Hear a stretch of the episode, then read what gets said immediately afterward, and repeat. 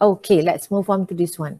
As I said on earlier, kita punya section ada dua eh. First is the transportation, transport. Transportation of uh, dietary dietary uh, text into matrix mitochondria. And then bila kita dah sampai mitochondria, then we talk about the beta oxidation. So uh, now we are we are focusing on transportation of fatty acids into uh, matrix mitochondria dulu. Uh, so focus on this one um, so that uh, nanti bila baru kita boleh tahu nanti oh apa berlaku uh, dalam matrix mitochondria tu macam mana fatty acids ni boleh masuk dalam matrix mitochondria pula.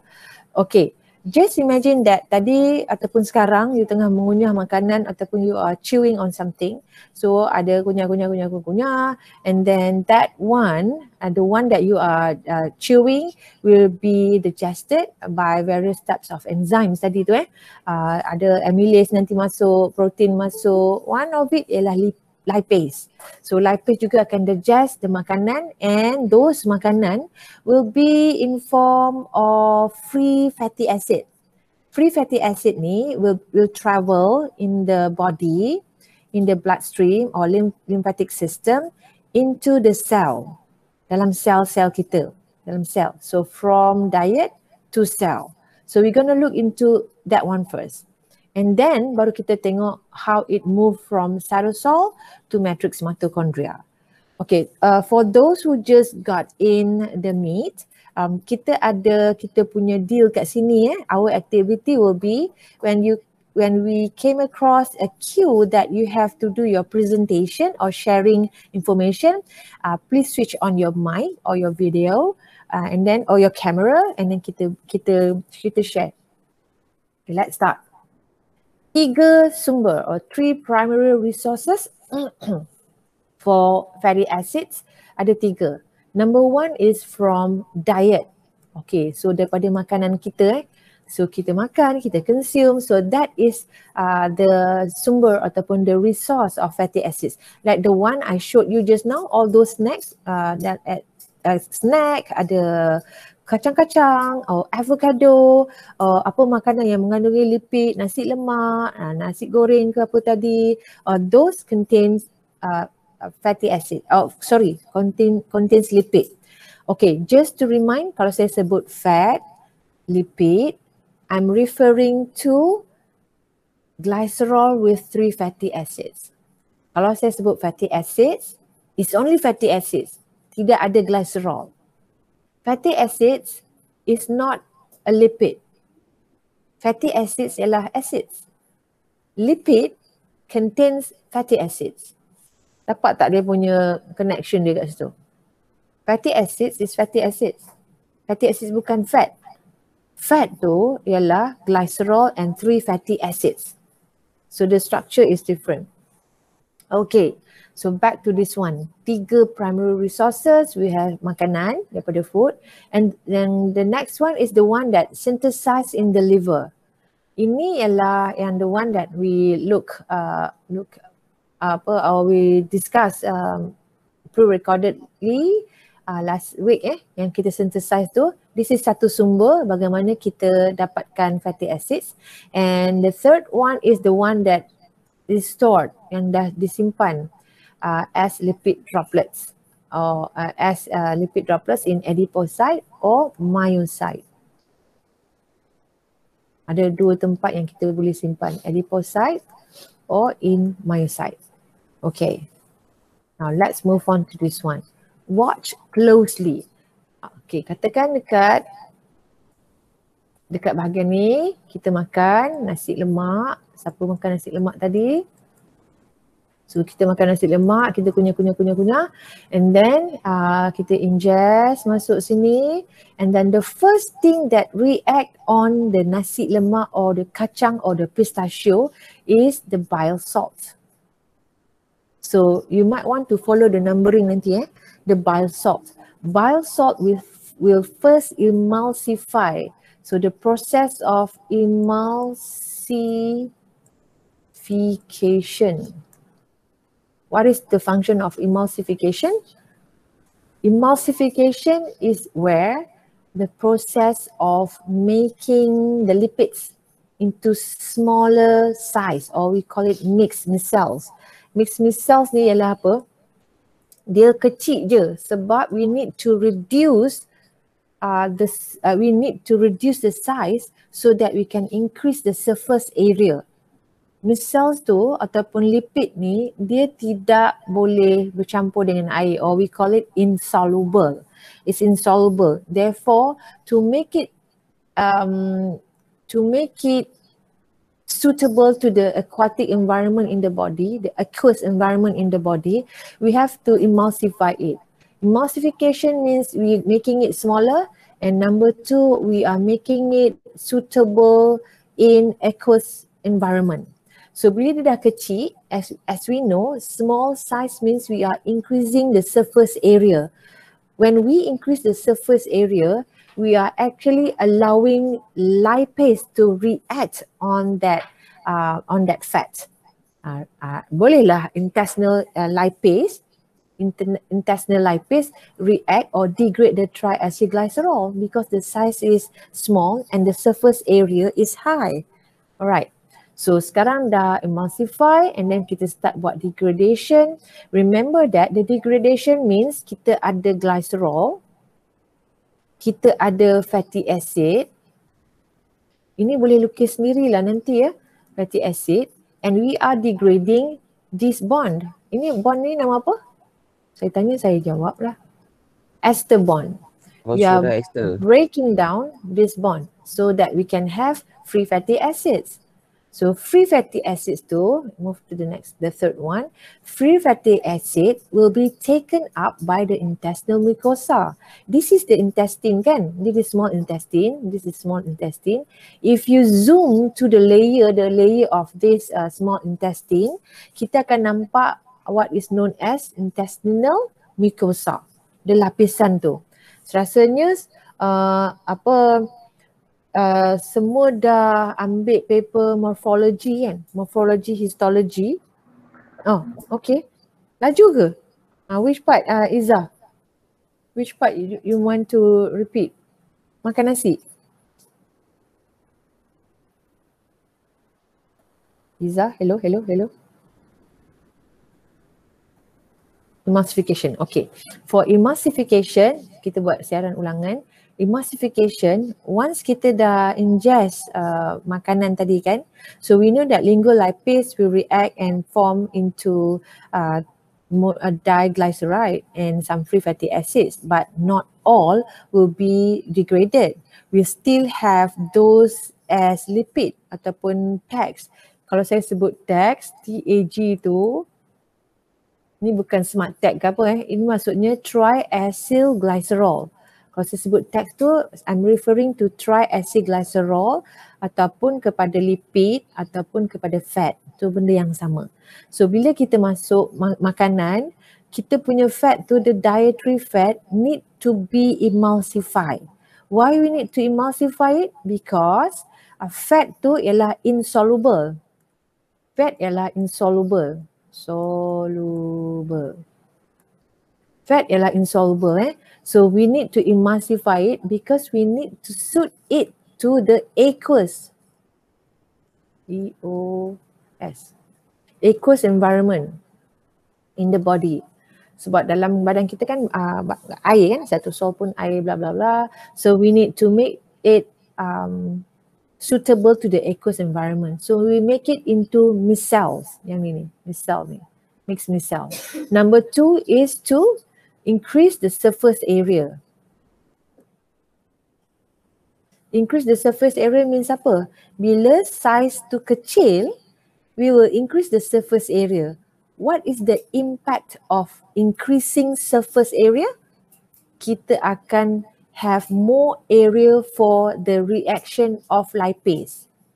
So lipase boleh react on the micelles better if the size are smaller. Boleh Iza? So bila uh, ada reaction meaning that the intestinal lipase will degrade TAX ataupun will degrade triacylglycerol. Dia, dia potong apa? Dia potong ester bond. Uh, dia potong the ester bonds and we as a result we will have free fatty acids.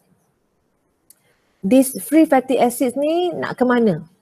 Because free fatty acids is smaller molecule, dia boleh absorb through the intestinal mucosa tu. Dia boleh masuk, penetrate through the intestinal mucosa. If that is in form of dietary fat yang besar, eh, besar ataupun molecule text tu, dia dah tak degrade. So they cannot be absorbed. Um, by the way, siapa pernah dengar orang kena remove gallbladder ni? Pernah tak dengar dia kena buang dia punya gallbladder? Kalau kalau misalnya kata dia ada banyak batu-batu, dia ada gallstone eh, ada uh, batu karang. Gallstone, batu karang. Gallstone ni dalam gallbladder ni. So kadang-kadang when it's severe, uh, doktor akan potong dia punya gallbladder ni. What is the impact of removing gallbladder to lipid uh, metabolism? Ah, ni boleh buat soalan ni. Ah, jawab sekarang. Eh, tak ada. Bukan, bukan. Tak ada. Okay. Uh, now let's move on to this one balik eh. So bila tadi uh, lipase dah break down the text, lipase break down the text tadi, so we gonna have free fatty acid. Free fatty acids is a small molecule. Small molecule dia boleh penetrate to the intestinal mucosa. So dia pun masuk absorb into the intestinal mucosa. Maybe you want to revise or recall balik nota Dr. Haniza eh, yang dia ajar tentang morphology dan histology tu. You tengok balik muco, uh, intestinal mucosa bagaimanakah rupa intestinal mucosa itu. Maybe you want to look uh, go back and look at it. Okay, back to this one. What happens when free fatty acids penetrate into the uh, into the intestinal mucosa? Oh, bila dia masuk, dia akan form back into text. Ini dalam intestine, dia dalam bentuk free fatty acids ni yang satu-satu ni. Bila dia masuk into that intestinal mucosa, it will form back into text. Berarti dia gabung balik. Dia gabung balik. Kenapa nak gabung balik? Sebab it will be transported in form of uh, a structure which is known as chylomicron chylomicron ni Kylo Kenapa lambat pula reaction pen saya hari ni? Sekejap eh, tulis elok-elok sikit. You pun tulis juga dalam nota masing-masing eh. Chylomicron. Kylo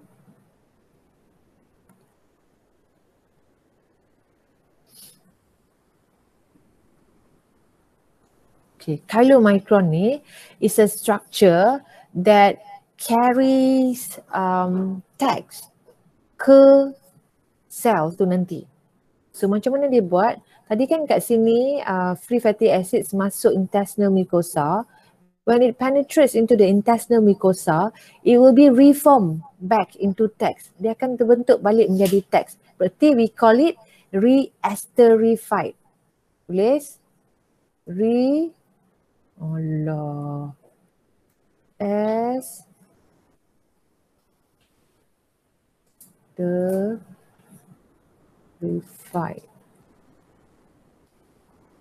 Ah, re-esterified. In the intestinal mucosa ni nanti, here kat sini eh, intestinal mucosa dia akan re-esterified. So what happen when dia dah re-esterified? So it will combine with other document and form it into chylomicron. Number one, dia akan dia akan ada apa dalam chylomicron ni? Dia ada text.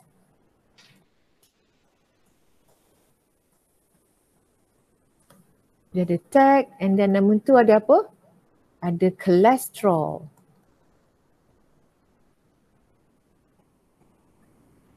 Nombor tiga ada apa? Ada A apo lipo protein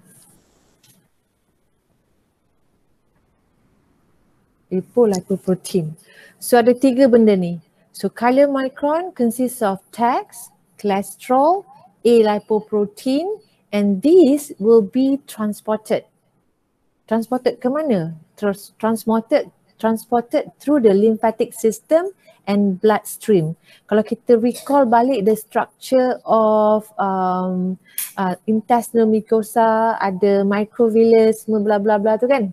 So kan ada like uh, apa uh, lymphatic system and bloodstream attached or just near to the intestinal mucosa tu. So that is how these things are travelled. So berarti uh, this chylomicron will carry text, will carry the lipids, will carry the fats into the bloodstream in form of chylomicron. Dia tidak pergi chylomicron text saja masuk dalam bloodstream tak eh. Dia ada memang ada structure. Structure dia dipanggil chylomicron. Chylomicron consists of cholesterol, apolipoproteins and and text itself. Bila dia travel ke uh, capillary, through the capillary eh? Dia travel to the capillary what happen is that the capillary there's there's a lipase which is known as lipoprotein lipase. The lipoprotein lipase ni if you can see um dia bukan aktif dalam capillary all the time. Blood capillary eh? Lipoprotein lipase is not active all time in the capillary. Dia perlu, uh, it needs to be activated by a cofactor.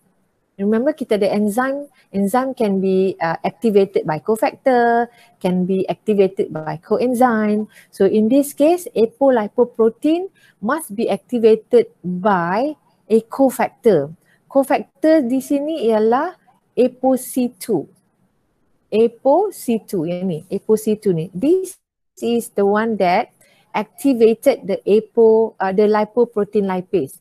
Um, for ApoC2 ni pun dia ada dia punya uh, is in the chylomicron. Bila dia bawa dia akan activate lipoprotein lipase. Bila lipoprotein lipase is activated, dia akan state break, start breaking down the text yang dalam chylomicron tu lah. So bila dia dah activate uh, the enzyme, enzyme will react on that text or, or the chylomicron, uh, the text in the chylomicron, that will release free fatty acid dalam capillary. Dalam capillary dulu. Dia tak tak tak masuk lagi eh.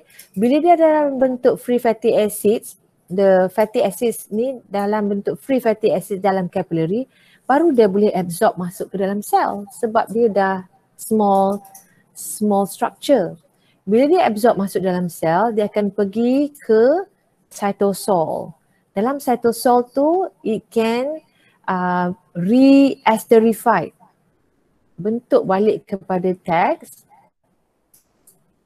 ataupun it can be oxidized. So dual fates. There are two fates for fatty acid study. Fatty acids from the capillary will move into the cell. Bila dia gerak ke dalam sel, it can be oxidized ataupun it can be re-esterified. Re-esterified means dia akan bentuk semula kepada triacylglycerol ataupun TAG. So sampai kat situ saja for the transportation. So when we need energy, kita akan break down the fatty acid or it, when we don't, we just keep it dalam bentuk text in the cytosol, in the cell of uh, adipose tissues ataupun kita simpan di myocyte, cell of the muscles. So this is a mitochondria. For mitochondria ni is uh, kebanyakan kita punya activity uh, of uh, pathways berlaku kat mitochondria eh, and it contains a lot of enzymes in the mitochondria which which is responsible for the breakdown or for the synthesis of a lot of pathway. So kita mesti um, tahu dia punya structure, at least you know how it looks like. Look at the structure kat sini daripada uh, pictogram ini and the labeling, the matrix of mitochondria, the cristae, the outer membrane. Yang ni kita dah belajar dalam world of cell eh. Uh, I see you all ambil world of cell kan? Ataupun any subject that uh, identify or make you observe the structure of an organelle. So let's look at this structure of mitochondria. Yang ni semua kena tahu dulu. The structure of the mitochondria ni, if you look at the size, it's about like 1 to 2 micron of cells and then dia punya kelebaran eh, itu panjang. Dia punya lebar is about 0.1 to 0.5 micron. Very small, minute size of mitochondria. If uh, for for beta oxidation, beta oxidation berlaku kat sini. Berlaku dalam matrix ni. Berlaku di matrix mitochondria ni. Beta oxidation berlaku di situ. But um, to make a fatty acid move into the matrix mitochondria is another issue satu challenge lain. Tadi kita tengok bagaimana fat move from nasi dalam pinggan, nasi lemak dalam pinggan kita ataupun mi goreng dalam pinggan kita ataupun pistachio ataupun avocado or salmon or whatever fatty acids in our food into the cell kan. Sekarang ni kalau dia dah ada dalam cell, dia ada kat cytosol. Macam mana kita nak make that fatty acid move into the matrix of mitochondria? That's another challenge. By right, uh, if you uh, aware that we haven't talked about beta oxidation yet, tak ada tenaga yang terhasil lagi. Eh. So we have to talk about how to make make fatty acid, free fatty acid, move into the matrix mitochondria. Macam mana nak masukkan dia tu? So if you look at the layer, ada beberapa layer before uh, fatty acids can move into the matrix mitochondria. Pertama, dia kena menghadapi the outer layer. Kan? The outer membrane of that uh, matrix mitochondria. Second, dia kena lalu intermembrane space. Third, dia kena lalu inner inner membrane. The inner membrane. Barulah dia boleh jumpa uh, dengan matrix. Baru dia boleh uh, hadir dekat matrix tu. Okay, so three layers before uh, coming to matrix of mitochondria. Now, let's imagine uh, UPSI itu ialah satu big mitochondria, the the new campus. So, what would be the outer layer? Anyone? Ini analogy eh. Analogy saja. Free fatty acids tu lah you. Pagar. Pagar mana Anis? Pagar besar tu lah kan? Pak Gad. Ah, boleh lah. That is uh, pagar Pak Gad besar tu eh. So that is the outer layer. So which one does which one will represent inter intermembrane space daripada Pak Gad ke uh, faculty? Boleh? Pak Gad ke faculty eh. So sekarang di kita punya matrix dalam kelas biochemistry eh. Uh, you kelas kat mana selalu? Tak kisahlah blok 2. Okay blok 2 eh katakan nak masuk ke uh, uh, uh, inner membrane space. Uh, inner membrane space tu contohnya apa? What can represent inner membrane space? Pintu kelas boleh tak? Ah, pintu kelas, dinding kelas. Dinding kelas is the inner membrane space. So the matrix ialah dalam kelas. Okay, sekarang just imagine you are a free fatty acid nak masuk through pintu pak gad besar depan tu and then nak go through the intermembrane space which is the jalan-jalan sebelum sampai ke blok uh, fakulti kita tu. And then kita nak masuk ke dalam matrix you have to go through the dinding. Uh, so untuk pintu pintu kelas tu. So dinding kelas tu ialah inner membrane. So try to imagine that is uh, that is uh, some analogy of you experience experiencing yourself as a fatty acids and you need to move into the matrix of mitochondria which is the class, the classroom itself. Dalam kelas tu eh. Okay. Boleh visualize? Boleh. Before that, before we start doing the analogy eh, look at this structure. Yang ni saya ambil daripada e-book, the one that I sent in the uh, screen learning dalam telegram eh. This is an acyl CoA. This is an acyl CoA. This is a carnitine. Tengok strukturnya dulu. This is a carnitine and this is the acyl carnitine. This whole structure is acyl carnitine. Kenapa saya nak tunjuk nak tunjuk this structure ialah um, for your information bila kita dalam bentuk free fatty acid we cannot penetrate the part guard tu ataupun the outer membrane tu simply macam tu. We need to have this fat, free fatty acids activated. Activated eh, kita nak activate dia. Activated. Contoh, apa maksud activated tu? Uh, remember glucose dalam glycolysis, kalau kita nak, if you want that glucose to undergo a glycolysis, we have to activate the glucose. How how we activate the glucose? Kita akan tambah phosphate. So dia jadi glucose 6 phosphate. Glucose 6 phosphate tu ialah bentuk activated glucose. Kenapa kita kata activated glucose? Sebab if we form it into glucose, glucose can travel here and there, here and there, bergerak-gerak. Dalam G6P, dia tak boleh travel. So dia akan duduk and ready for glycolysis. glycolysis. Sama juga macam hmm, Melanyl CoA. Melanyl CoA nak activate dia, kita kena tukar dia kepada melanyl ACP kan? Bukan. Melanyl dalam biosynthesis. That is dalam bentuk activated activated molecule. Untuk fatty acid ni pula, dia ada dalam bentuk activated dia sendiri. Which is uh, dia kena membentuk dalam bentuk acyl CoA tu dalam bentuk acyl CoA barulah dia akan bersedia untuk membentuk um, acyl carnitine. So in terms in terms of that activation kita kena activate activate uh, that fatty acid.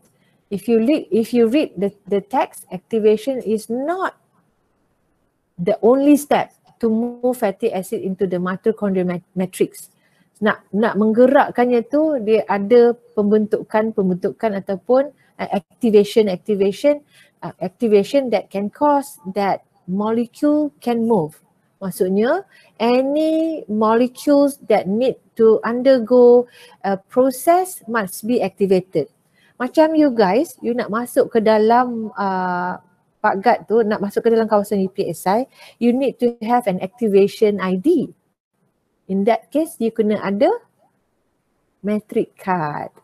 So metric card can be one example of your uh, apa activation. So in this case, selepas uh, apa fatty acid ini combine dengan CoAsh, uh, coenzyme A, dia akan bentuk acyl CoA. Untuk dia masuk dengan mudah, they need an a carnitine. So you tengok dekat sini eh, ini ialah kumpulan kumpulan apa? Acyl. Ini ialah kumpulan apa? Hydroxyl.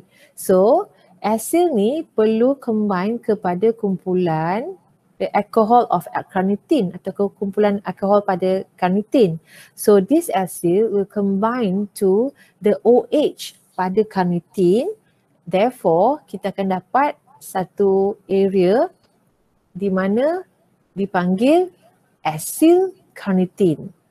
This is a combination. Dapatkan idea yang tu dulu. So meaning that the activation is must be form of FAA tu mesti dalam bentuk activated form which is acyl CoA. Activated form dalam bentuk acyl CoA. So sebab apa? Dalam bentuk acyl CoA saja it can be carried in by forming acyl carnitine. Okay, mesti semua pening-pening. Tak apa, kita tengok structure ni which is should, should be lebih jelas. Okay, get ready with your pen and pencil and your notes because after this, we'll pick one of you to do the explanation, the online teaching. Okay, let's look at this one. Sebelum saya mula, before I start, let me um, walk you through the structure. Kalau tengok bahagian luar, luar ni ialah outer membrane. This membrane ialah outer membrane eh. Outer membrane kemudian kita ada in between here is the intermembrane space and then this one is the inner membrane and finally inside there is the matrix of mitochondria. Okay, yang tu dia punya structure. And then let's look at enzyme yang terlibat. Kita ada the green one, that one is acyl CoA synthetase and then kita ada on your right hand side embedded in the outer membrane which is carnitine acyl transferase 1 and then kita ada a protein pore uh, embedded um, across the inner membrane. Kemudian kita ada satu lagi enzim kat sini. Ini bukan enzim eh, ini protein pore.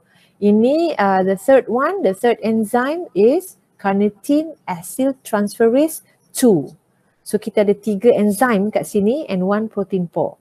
So the rest of it, these are phospho bilayer uh, membrane eh. Okay, let's start. We start from uh, kat bawah sini. Fatty acid, free fatty acid.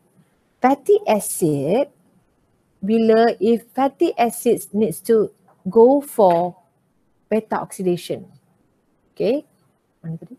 Okay, yang ni kita nak go to beta oxidation. Ini tujuan dia. So we need to have that fatty acid right here move into the matrix mitochondria so that beta oxidation can happen. Uh, just to remind that we are now focusing on mitochondrial beta oxidation. Kita ada banyak type of oxidation kan. Earlier uh, earlier on uh, we mentioned a few of uh, type of beta oxidation. For this one is mitochondrial beta oxidation. So let's look at the first step. The first step is to get fatty acids activated. Macam mana nak bagi dia activated? We just add with coenzyme A which have sulfur uh, sulfur and uh, apa sulfur kat situ eh. So ataupun CoAsh.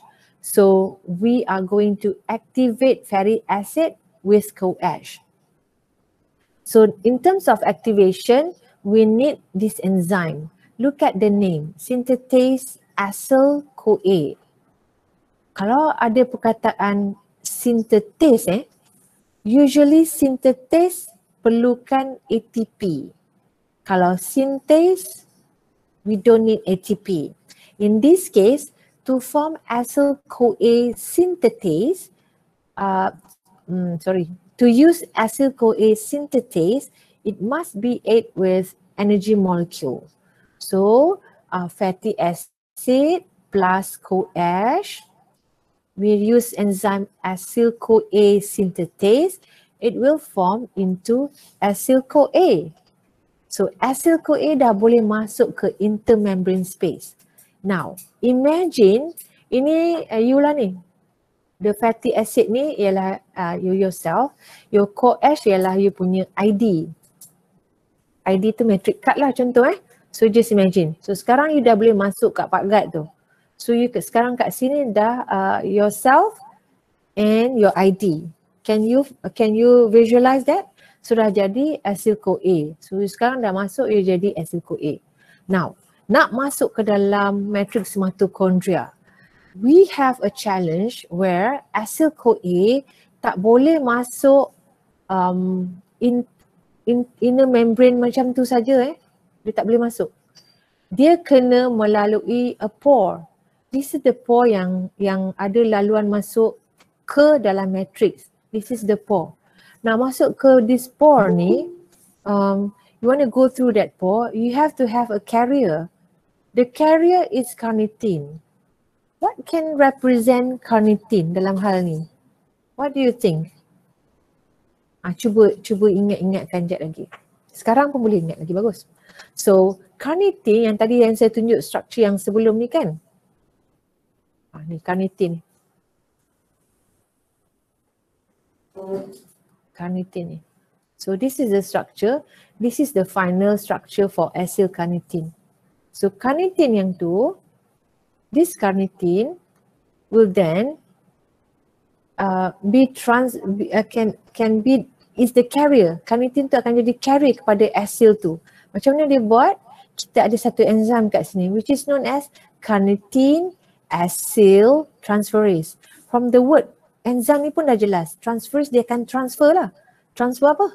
Dia akan transfer carnitine kepada acyl. So carnitine will be transferred to acyl. So CoAsh will be released CoAsh will be released. So carnitine combine dengan acyl CoA tadi tu, CoAsh will be released. So therefore kita akan dapat acyl carnitine. So acyl carnitine ni special sebab dia boleh move through this protein pore. dia boleh move through this protein. So acyl carnitine baru boleh masuk into the inner membrane, through the inner membrane uh, into the matrix. Acyl carnitine can move through the inner membrane into the matrix. Boleh dah masuk matrix. Ha, bukan setakat skor SPM boleh masuk matrix eh. Kalau yang ni pun acyl carnitine pun boleh masuk matrix. So dah masuk matrix, what happen?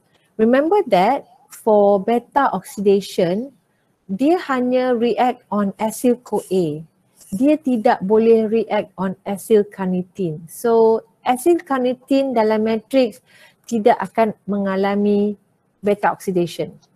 Hanya bentuk acyl CoA sahaja boleh mengalami beta oxidation. So what should we do? Acyl carnitine will have to remove carnitine tu carnitine kita kena remove. And then acyl will combine back to CoH to form into acyl CoA. So this involve an enzyme known as carnitine acyl transferase 2. So this enzyme will then remove carnitine from acyl carnitine and make that acyl bind again back with CoH. So carnitine ni nak pergi mana? It will move back into the intermembrane space. Ha, tengok line biru tu. It will move back into the intermembrane space and then carry more of acyl CoA into the matrix.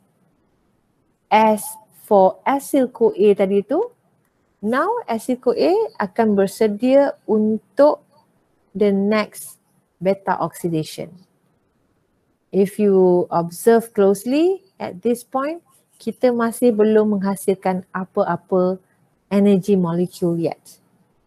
Alright. Any questions? You can post it in the chat box ataupun just switch on your mic and then give it a go. Uh, doktor, mm-hmm. boleh explain lagi sekali yang nombor tiga tu tak? Carnitine acid transferase tu eh? Okay, sure. So um, I will start from acylcarnitine. For acylcarnitine, one the acylcarnitine from the intermembrane space uh, become uh, uh, produced in the intermembrane space. Acylcarnitine can penetrate through the inner membrane into the matrix of mitochondria. Dia boleh masuk ke dalam uh, matrix of mitochondria. Dia boleh masuk sini. Bila dia masuk kat sini, acylcarnitine acyl carnitine tidak boleh mengalami beta oxidation. It cannot form into beta oxidation unless acyl carnitine is turned back into acyl CoA. So how are we going to uh, return that acyl carnitine back into the form of acyl CoA? Because acyl CoA activated uh, fatty acid. Macam mana nak jadikan dia balik kepada acyl CoA? we need another enzyme which is known as carnitine acyl transferase 2. So dia apa yang dia akan buat ialah it will remove carnitine from acyl carnitine ni. It will remove carnitine from acyl carnitine and combine it combine the acyl back dengan CoH. So carnitine kita akan ganti Ha, the word ganti quote unquote eh. Ganti carnitine tu dengan CoH. Bila kita remove carnitine and replace it with CoH, so now that we have acyl CoA. So acyl CoA is the form that we want. Is the final product that we want.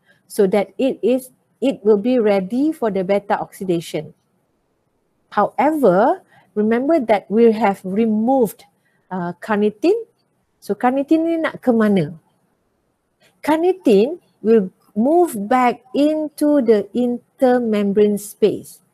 Dia akan gerak keluar ke intermembrane space so that carnitine can pick up another acyl CoA and bring it masuk lagi ke dalam matrix mitochondria so that we can have more beta oxidation happens in the matrix mitochondria.